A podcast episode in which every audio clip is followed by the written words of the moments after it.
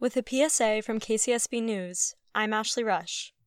There's only a few more days to fill out the U.S. Census before the deadline on September 30th.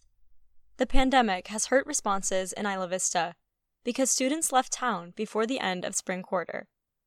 According to a UCSB student affairs email sent last week, just 54% of Isla Vista residents have completed the census.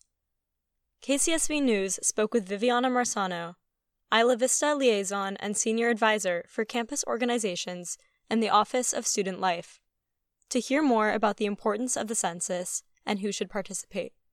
So the census is super important because it actually defines funding for Isla Vista and UCSB for the next 10 years. For every person that does not answer the census in any community, we are going to lose 2,000 um, dollars per person.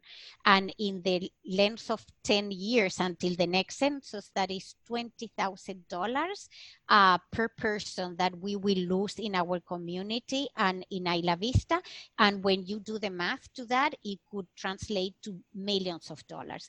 Why is it important to vote?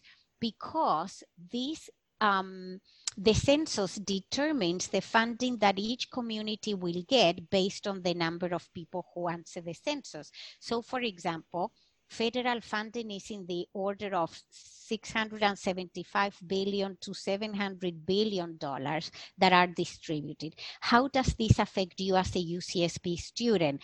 Federal loans, Pell Grants, social and mental health programs, CalFresh, um, funding for UCSB for more labs, for more structures, you know, again, for federal loans, funding for Isla Vista, having decent um, lighting, having, uh, for example, uh, better sidewalks, all the um, social services that we give in Isla Vista, the Isla Vista Community Service District that provides government to us.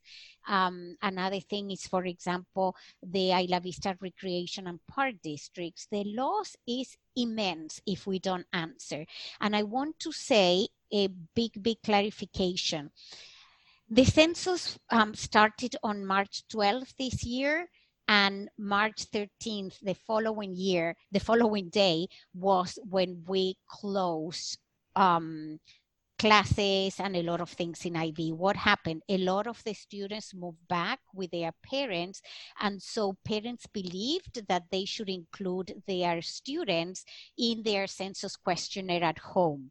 But actually, the Census Bureau wants to count college students where they go to college. So basically, in IV. So even if your parents recorded you in their questionnaire, you can still fill out the questionnaire for your home in Isla Vista and still be counted in IV. Mm. The Census Bureau has an algorithm that can eliminate duplicates. So if you your parents claimed you at home and if you go back and answer the questionnaire in Isla Vista, you will be counted in Isla Vista or Goleta or Santa Barbara, wherever our students live, because we have that duplicate.